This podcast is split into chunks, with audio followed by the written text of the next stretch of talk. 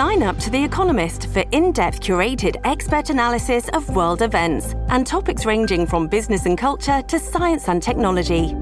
You'll get the weekly digital edition, online only articles, curated newsletters on politics, the markets, science, culture, and China, and full access to The Economist Podcast Plus. The Economist is independent journalism for independent thinking. Go to economist.com and get your first month free. This episode is brought to you by Shopify. Do you have a point of sale system you can trust, or is it a real POS? You need Shopify for retail. From accepting payments to managing inventory, Shopify POS has everything you need to sell in person. Go to shopify.com/system all lowercase to take your retail business to the next level today. That's shopify.com/system. Welcome to Coming Clean, the podcast dedicated to common sense environmental dialogue, environmental optimism, and real environmental solutions. This show is proudly powered by Orsted.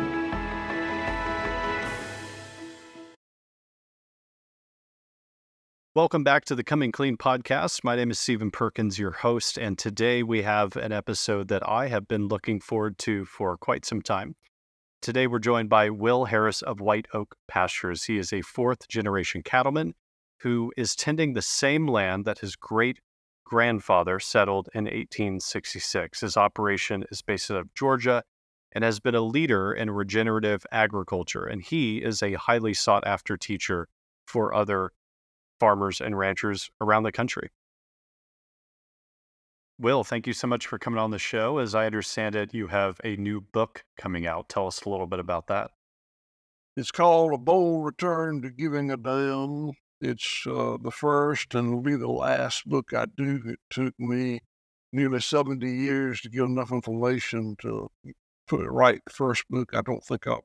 It's like, thank you for asking about it. We're very proud of it. And tell me about the the process of writing that. Um, what what was it like to to get your story and and sort of your philosophy, if that's fair to say, on paper? Well, I had a lot of help. Uh, you know, my my degree is uh, in uh, animal science, College of Agriculture, University of Georgia, and it's about 50, 40 years old, 50 years old. So I wasn't exactly prime time for writing a book.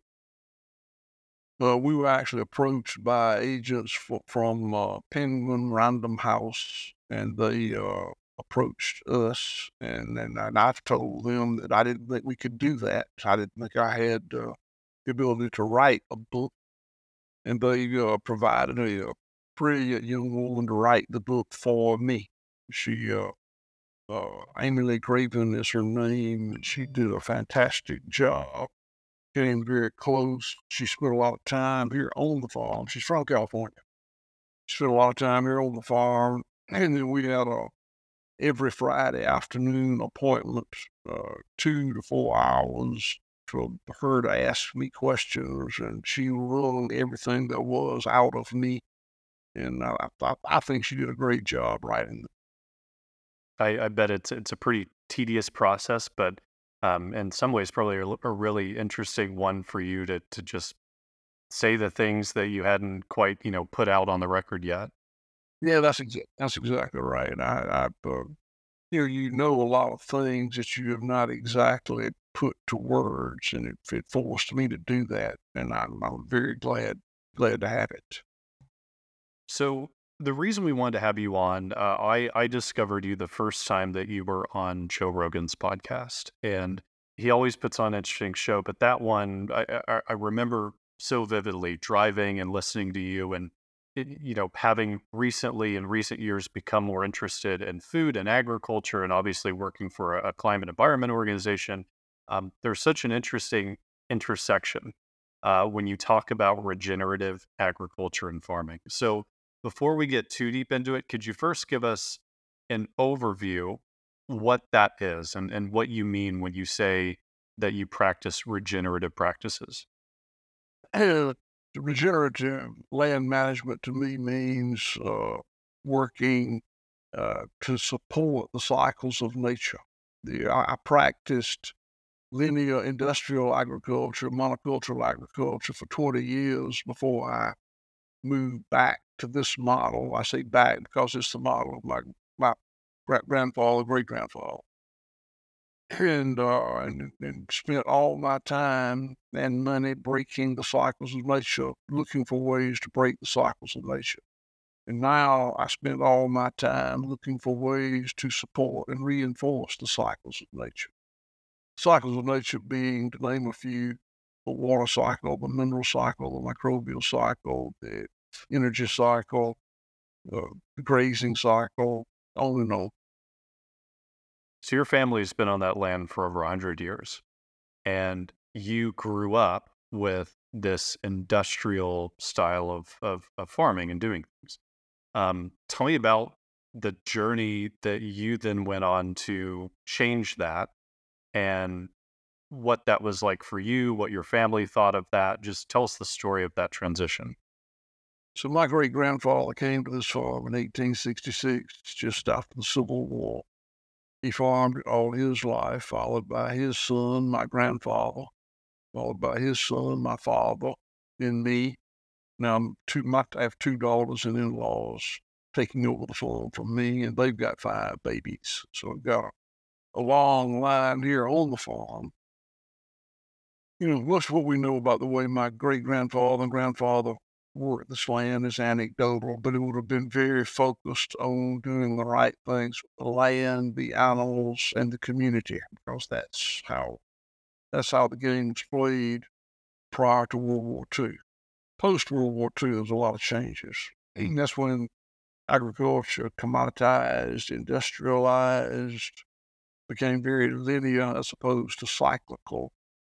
My dad uh, embraced that. It became a monoculture of only cattle instead of a polyculture of a lot of different crops. And, and he ran this farm financially successful, or successfully for his career.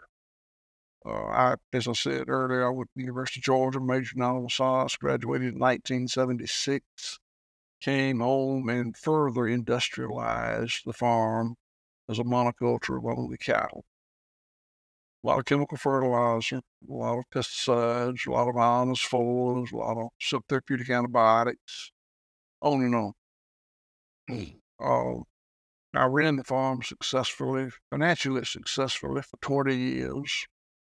In the mid 90s, I was uh, less and less uh, engaged less and less uh, enamored with that form of agriculture. So I started changing things, and ultimately it, it came to resemble what my great grandfather and grandfather did much more than it resembled what my dad and I did for so long. So it was a slow transition, uh, it sounds like. But was there a moment you, you talk about becoming less engaged in how you were doing things? Was there a moment where you realized this isn't going to work long term? This isn't good for the land? Like, tell us about that tipping point if there was one. There, there, there was a moment. I had become, uh, as I said, increasingly dissatisfied with the system.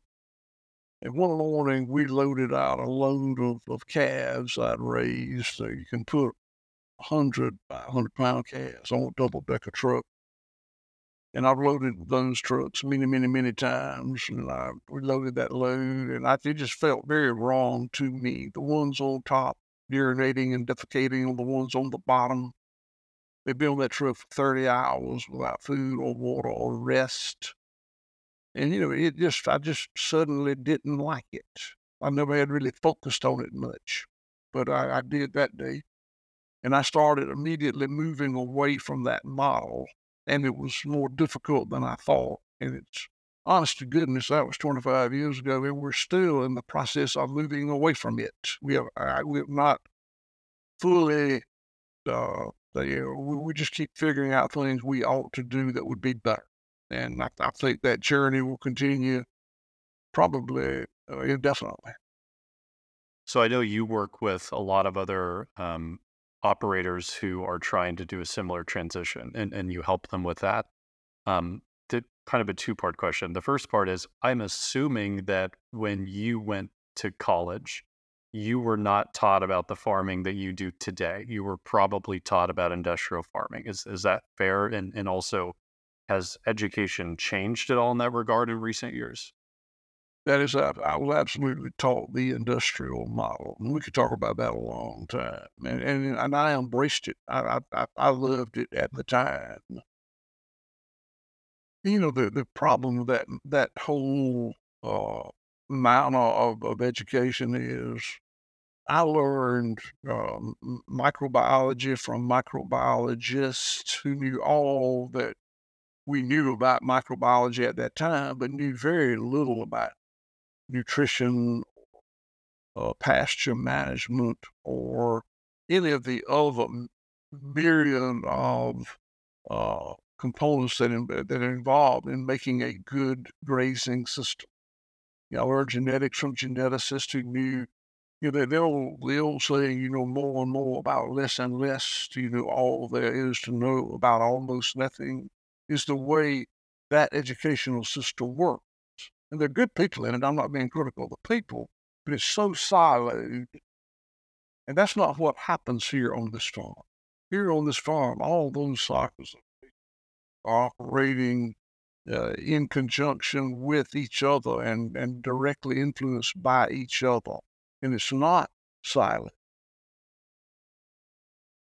So, and then the other part of that is is as you teach it to people, as you talk to people about um, this new way of maybe not new way of doing things, but you know the, the, this sort of return to the old way of doing things, I guess. Um, I imagine you're met with a lot of resistance of, look, we've got a, a lot of money tied up in an operation. This is already uh, an industry that um, that it's a lucky year if we see any sort of profit. And and now you know you're saying that it's best for us to do these things that are going to cost more money and and make us have to learn you know new tricks and all these things. What is your response to people when you're coaching them on this? Um, between the emotion and also just the business side of of making a transition. You are right. Uh, the transitioning is very, very difficult. And most of that difficulty comes from the fact that there are huge, powerful entities making a lot of money in the existing system that I have no place in my system. You know, the, uh, the technology uh, in, in agriculture has moved further and further and further costing more and more money, raising yields higher and higher and higher. And what's so often lost in that, so there's, so there's a lot of resistance towards changing things in, in the, the, way we have. Uh, the, uh, uh, the, the difficulty is that uh, the voices of these companies are, are so loud they have so much control over, uh, sadly, the government, uh, land grant universities, are just very, very influential. And and they they they're a lot, a lot louder than we are, and they have something to gain by keeping these uh, systems in place. You know, but the way it works, quite simply, is the big multinational companies develop technologies that uh, kill one perceived pest. You know, all these things are called sides, pesticide, insecticide, fungicide. Side is kill. So they develop technologies that kill one perceived pest. And it's highly efficacious. It works well. It does it. But it leaves the field open for other pests because it doesn't just kill that one thing, it kills other things. And all of these life systems are interrelated out there in the fields, in the pastures, in the woods. So they, uh, it's it's it's a brilliant system. I don't think anybody did it by design, but they sell you a cure that causes a problem that needs another cure that they can sell you that causes another problem. So it's just eh, it's incredible amounts of money capital involved in this, and it has pushed yields up, up, up to an incredibly high level. which sounds very good, but it came with a lot of unintended cost, unintended consequences. The, the actual cost of raising these crops with these incredible yields is cast off to other areas. You know, the, the dead zone in the Gulf of Mexico. You know, the the the the, the companies, the pesticide companies and the far that that develop those chemistries that cause that dead zone, or aided to it, and the farmers that sprayed them won't cover the cost of that. We all. We can talk about forest fires. We can talk about droughts. We can talk about, especially talk about endangered species or extinct species so many huge costs have fallen upon us that the perpetrators that developed the technologies will not pay. A, a story as old as time in many ways. Um, so I want to I want to play critic a little bit and, and see your responses here. So we, we talked about um, what an operator may be thinking about it in terms of the business sense it makes, but eh, a lot of people would say, look, this industrial style of farming, especially after World War II, when the world experienced a huge population boom, and that's not, uh, you know, the world is growing rapidly, continues to. This is how we feed people. This is how we keep food from a price standpoint accessible. This is how we make sure uh, that that nations can grow, that families can be supported, all of that. Um, and and and your way would increase our cost, it would lower our yield. What's your response to that? That the earth has a carrying capacity. And I don't know what that number is, but we cannot continue to exponentially increase the number of people on this planet without consequences. And I don't know what that number is. Uh, and I I don't think that uh, in the current system, people will starve to death. I think that we'll keep producing some form of food uh, for, for, you know, in, in perpetuity, maybe, but other things will happen. You know, the there are unintended consequences to this incredible food production system that we've developed. And those consequences have to be dealt with too. You know, what happened? You know, I I don't, I don't want to get in a long debate about global warming. I, I, don't, I don't think I would uh, do very well at that. But I do think that uh, things like pollution in the sea, uh, things like endangered species, things like microplastic showing up everywhere, things like pesticides showing up in the uh, uh, uh, extreme uh, north and south poles where they had been used. They're just showing up up there. All in all, you know, we are doing harm, we are doing damage, and it will come home to bear at some point if we keep going in this direction. Completely agree. One of the things that, that we talk about at ACC, one, well, one of the things that we say often is um, whether it's sportsmen, whether it's farmers and ranchers, the people who are interacting with the land the most are often the biggest conservationists. They may just not say it necessarily. And so, um, would love to get your reaction to that. And if you consider yourself a conservationist, but also talk about some of the um, sustainable, you know, eh, what people would think of as environmentally practices that you have at White Oak Pastures. So I do think I'm a conservationist. I think most most of us farmers do believe we're conservationists. So some of us are right, some of us are wrong. I hope I'm right. I think I am.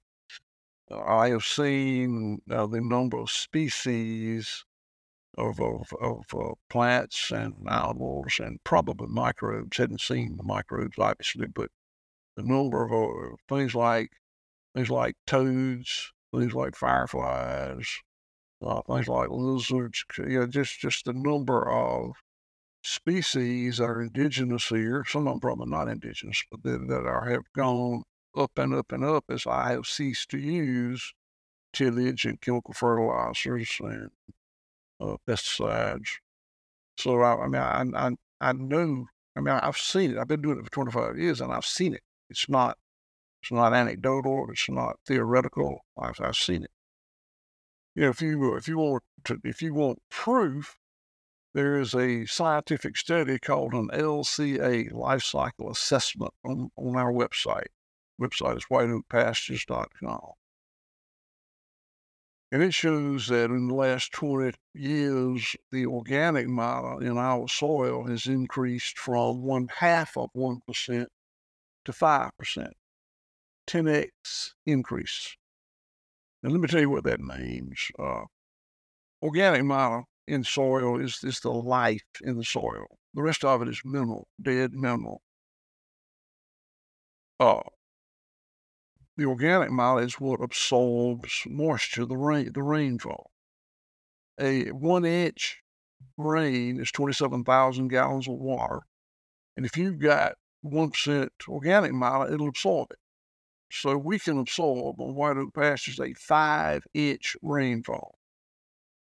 White oak pastures used to, and my neighbors currently, have about a half percent organic matter. They can absorb a half inch rain. We get 52 inches of rain on white oak pastures every year, and a lot of it comes in huge um, five a five inch rain is not super uncommon. So we can absorb it and you can see it. There are videos on our website as well of the uh, excess water from the rainfall coming off our farm versus a neighbor's farm, and it, it's it's incredibly different. A lot less water. The water that's coming off is a lot more pure. That doesn't carry the, the minerals and the microbes with. And, and that's a big thing about um, about farms, right? It, it, you're not just affecting your land. There is a, a, literal downstream effect. And so you could make the case that when you move away from these industrial models, you, you're not just improving your own soil and your own land's health. You're improving the, the land that is downstream, the communities that are there. As you mentioned, if it gets out into the ocean or other waterways, you're, you're helping clean that up. Um, and I, I, think I think that's important for people to think about is, is the much bigger picture of this ecosystem we live in. Absolutely. Thank you for that. I did not make myself clear. I mentioned the dead zone in the Gulf of Mexico. What I failed to say is that all of the water, excess water that washes off white oak pastures, winds up in the Gulf of Mexico. So we contribute to that toxicity or we contribute to cleaning it up depending on how, what we do on white oak pastures. And you also use a lot of uh, zero waste practices, and maybe some of the ones you mentioned kind of fall into that category. But are, are, there any specifically zero waste practices, things that you're trying to maximize your resources that you could tell us about? And there are a number of them. The, the most, uh, probably the most interesting, at least to me, would be the fact that we slaughter uh, cows, hogs, sheep, goats, rabbits, poultry here on the farm. We have two USDA inspected slaughter plants, one for red meat, one for poultry. And between those two plants, they generate about nine tons a day of what's called packing plant waste.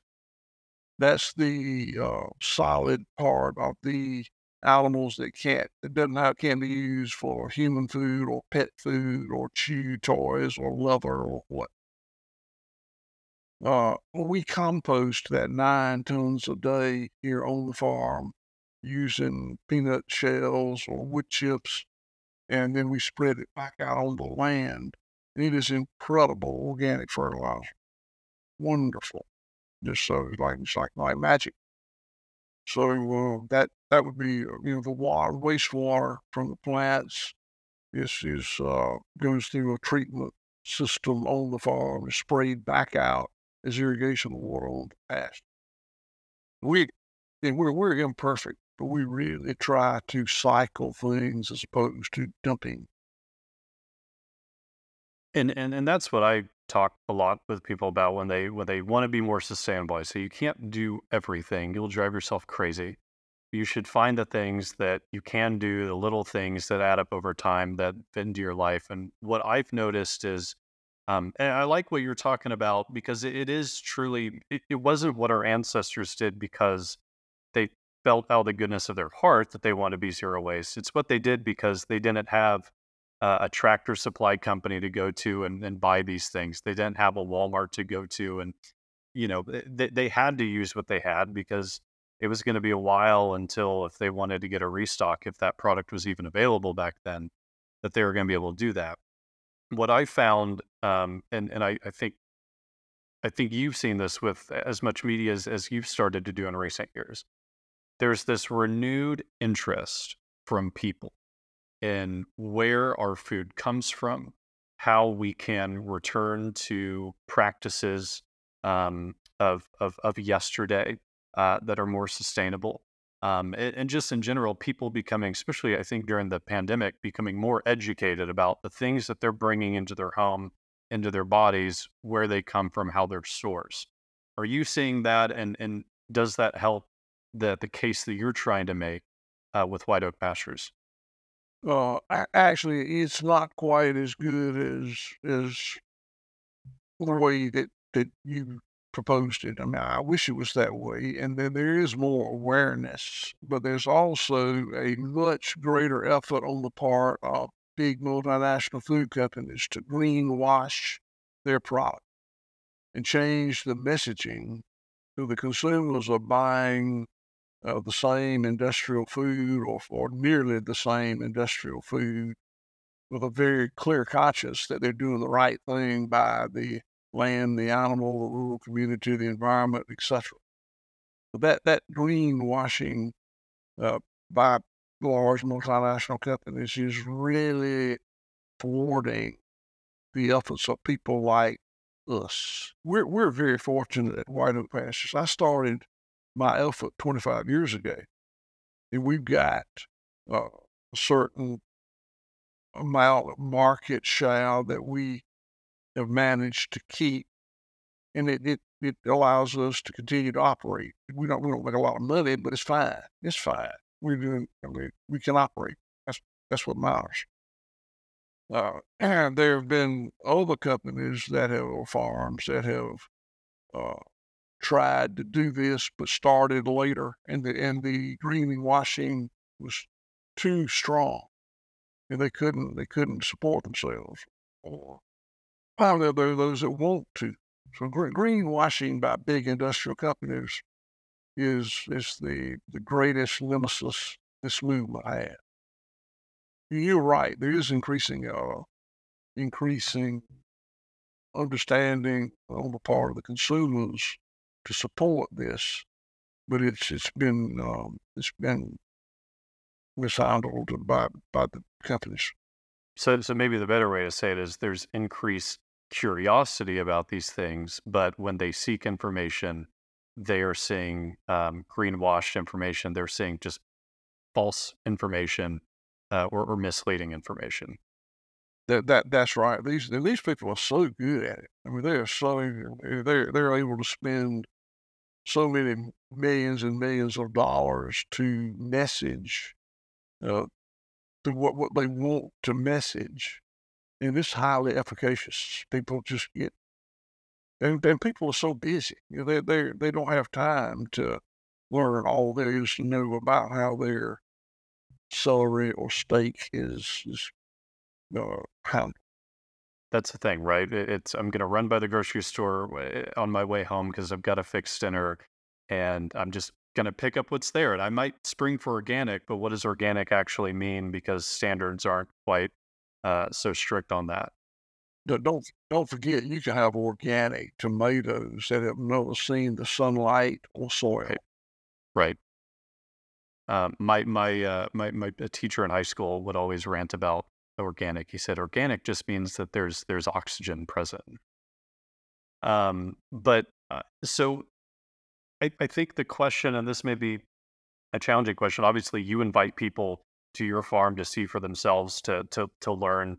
Not everyone can get to Bluffton, Georgia, um, uh, but how do you combat some of that misinformation that is out there? How do you educate people um, in a better way? I imagine you know part of the reason why you do media. Your your book helps with that, but are there other strategies that you found um, to to help people with that? Oh, well, the, that's a that's a great question. and we, we work on it every day. The best thing that we can do is get people to the farm.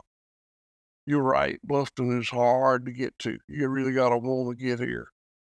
but we have built uh, lodging and uh, a store and a restaurant, and, and, and, and none of which are particularly profitable, but support the messaging effort that we try to put. We, we formed a, a nonprofit, a 501c3, to bring people here to teach them how to do it or show them how we do it. Uh, the the uh, but but the, the next best is to the social media. You know, the fact that we've got my one of my daughters manages that department. She puts everything out. We operate with full transparency. You can see anything you want to see. If you want to see the slaughterhouse, we'll show you the slaughterhouse. That's fine. You want to see the pasture, whatever you want to see, we'll show it to you. And that sort of transparency is the shield and sword that we have against this greenwashing. And I definitely encourage people to check out your social media because you're right. You, you do show some things that uh, a lot of uh, maybe most operations would not. Um, and that transparency is, I, I, think, what people really crave. Now, whether they're able to, you know, you could talk about accessibility and whether they're actually able to to get this stuff or you know that thing, but um, the education is is the first step. Um, I, I, want to talk about.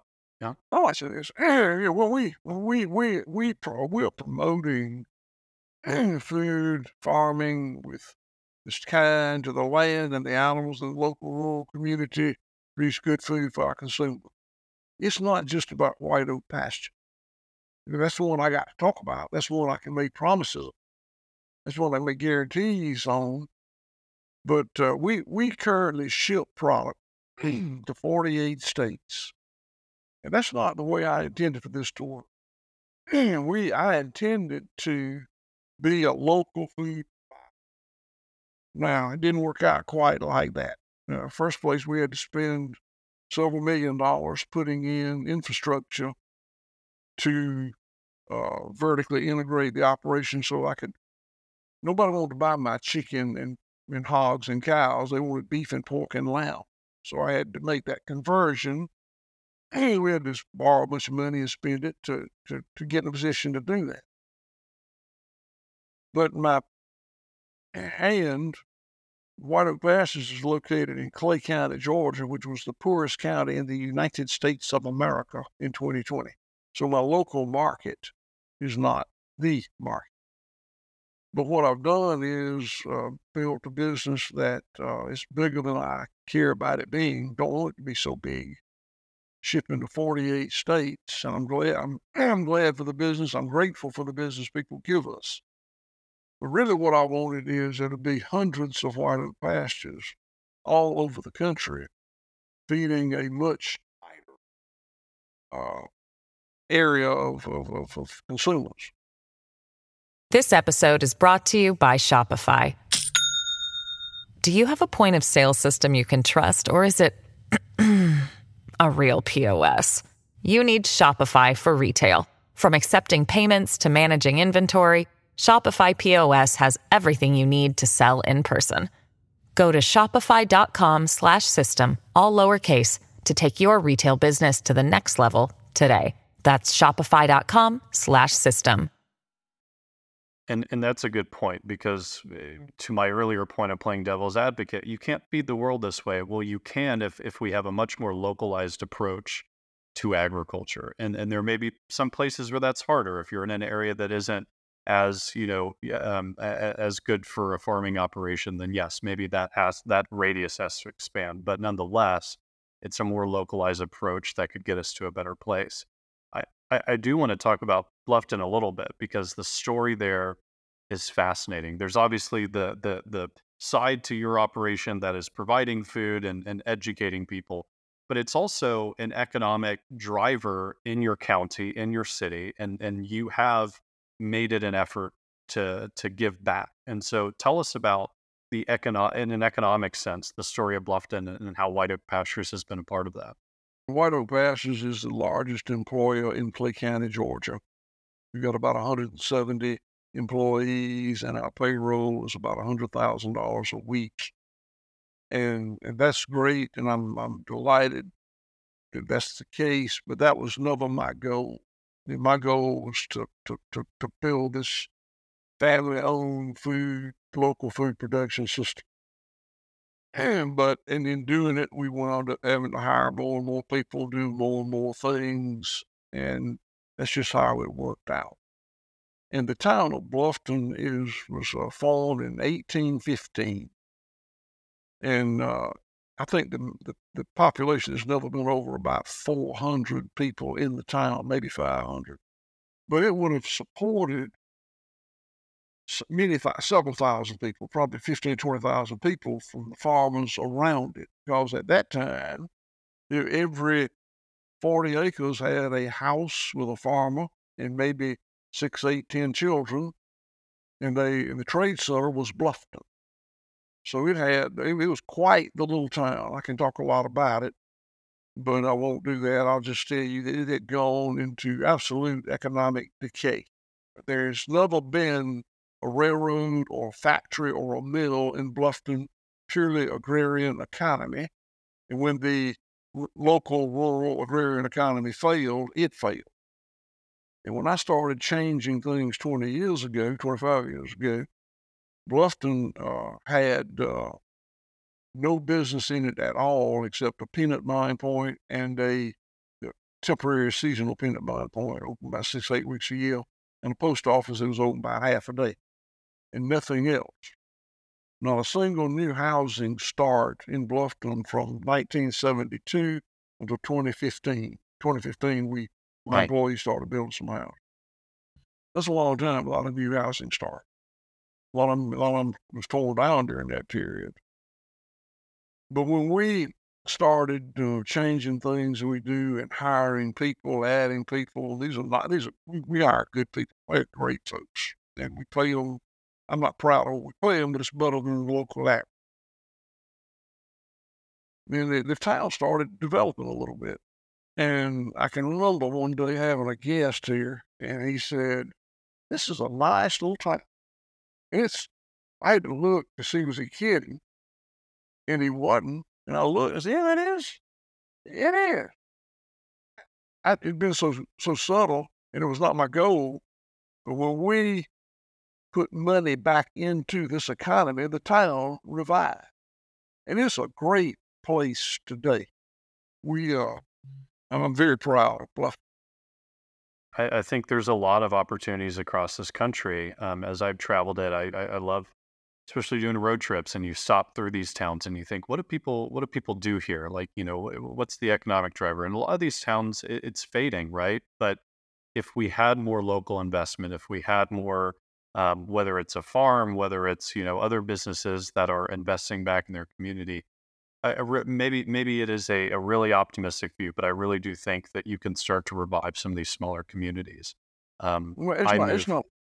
It's not even a theory anymore. It used to be, and it was done here without a benefactor. You know, there there was no there was no big uh, uh, investor that came in and put a bunch of money in it. You know, this was done by us, White Oak Pastures, with bank debt. And it's a, it's a beautiful, nice little place that people want to live here. Well, well, never did I think that it would be on my bucket list, but it is on my bucket list now to go and, and hope I can one day visit White Oak Pastures. Um, I, I want to wrap up today, though, um, with one kind of final discussion point and then a couple of rapid fires, if that's all right. Uh, and the final discussion point is I, I, I think whether it's everything we talk about on the show, from clean energy to agriculture, um, the big question is about future workforce and developing that workforce. From my point of view, and tell me if I'm wrong on any of this, you you have um, a younger generation. Eh, you know, older generations of farmers are finding it very tough to get their families to take over the farms. Younger people are not very keen on going into farming, especially their first time. It's a rough business. Um, ag education is dwindling across the country. The funding for it, the presence of it. Um, I, I, think in another interview you said there's only one or two universities that teach the way that you're uh, that, that that you do it. Um, so I worry a little bit about ag education and workforce development in the ag space. Can you kind of add your thoughts to that and, and where you think that outlook is? Yeah. Uh, you know, I, I, I I did go to the University of Georgia and get a bachelor's degree in agriculture, very, very traditional. Uh, and, and, this was post uh, industrial farming. So what I learned was was the you know modern industrial farming. Uh, I am uh, I am my, my, my grandchildren and I pay and all all of my you know, children uh, graduated from college. You know, not not necessarily agriculture, but it, varying degrees, and that was fine. I paid for it, glad to do it. Uh, I will not pay for my children, my grandchildren, to go to college unless there's a career path that they're focused on that requires that. It's not the best way to learn how to farm. Going to a university is not the best way to learn how to farm this way. Uh, I, the, we have an, uh, an intern program that I'm very proud of. We uh, take uh, seven or eight interns per quarter, four times a year, three months. And they don't learn how to farm in three months. They get a lot of great exposure and really sets them up to go to another intern program somewhere else or do something else here. We hire a lot of them. Uh, I, re- I really changed uh, as as I have evolved this far from a very linear operation to a very cyclic operation, I really changed my opinion on how people should be trained for it. I mentioned the fact that in, in the university setting, uh, the, the professors are all absolute highly trained expert in a very narrow window which is great, but it it causes them to lack the overall understanding of how the system works, the whole system. So it, it sounds like there, there's still opportunities out there, but I, I, I think your point about not, you know, a university maybe not being the best place for it is well taken, and and and that's I think the truth for a lot of uh, a lot of industries, a lot of a lot of future careers. Um, well, let's get through some rapid fire questions, if that's all right with you, and then we'll uh, we'll end it. And, and thank you for being on this episode. Um, the first one I always like to ask my guests if there is a book that they would recommend. It could be something a classic you read and, and always recommend, or something newer uh, that's been on your mind. Yeah, I think the best book out there now, I, am I'm, including mine in it, is uh, Dirt to Soil by Gabe Brown. It's great. Gabe Brown is a farmer and friend of mine in uh, Bismarck, North Dakota. And uh, his, his book is a great one. Um, the most unglamorous part of your job. Yeah. Uh, you know, we have really, I've really added a lot of uh, levels to management here. Uh, uh, pe- different people have different uh, responsibilities, managing different areas of the company. And what I've retained is is kind of this the disciplinarian. You know, I'm, I'm I'm still the guy that when somebody's not doing right, it falls to me to say, "Pal, let me talk to you about what we're doing here." And you know, that I think that I'm good at that, and I know it needs doing, but it's not something that I think anybody enjoys doing. Sure. Um, what are you most excited about right now? Oh, you know, I'm excited about uh, my children taking over more and more of the management of this farm. My children, when I say my children, I mean my, I do mean my blood descendants, but I also mean these other young people that I've hired and put in management positions that are growing and doing taking on more and more responsibility. That makes me happy. And then uh, they're having children. We got a bunch of babies running around. So I think that the opportunity for that to be subsequent generations exists. I'm sure. I'm certainly not sure it's going to happen. I think that opportunity, uh, you know, could be there. A lot of babies running around is a great problem to have. Um, finally, uh, we, we also like to end these with a call to action. So if you were to encourage the audience listening, um, what is something that you would like for them to go out and do? What would that be? Well, yeah, that's, that's something I feel very strongly about. And I would tell you listeners that if you want to see this sort of food production and land management uh, persists and grows, you need to find you a local farm. That's where you need to buy your food. You're buying a thousand or two thousand or something calories a day. I don't know what all that, but you buy a lot of food. And you can get it from large multinational corporations, and that's probably where you're getting it. Or you can go to a little more trouble and probably a little more expense and find you a local farmer. And I don't want to define local, uh, yeah, as local as you can. If White Oak Pastures is local for you, that's fine. But if some if, if it's somebody that's closer in and developing a program that you can meet and talk to, or if you don't go see them, contact them, email them or something, and and support a local uh, food production system that does what you want it to do with reference to the land, the islands, and the rural local community. Awesome. Well, I feel like uh, we could have talked probably for hours, but I'll be respectful of your time and, and thank you so much for coming on the show. We really appreciate you sharing your insights. Thank you for having me. I enjoyed talking to you. Come see us.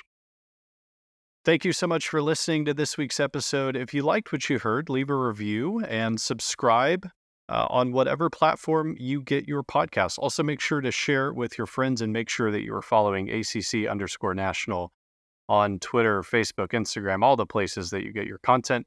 Until next time, take care of yourselves and the planet. And before we jump, the Coming Clean podcast is grateful to be powered by Orsted, a wonderful company strengthening America's energy security with reliable and domestic clean energy.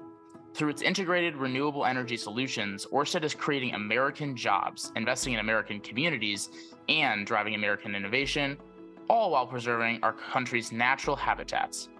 A clean energy future truly connects us all, and Orsted is helping lead the charge. To learn more, visit us.orsted.com.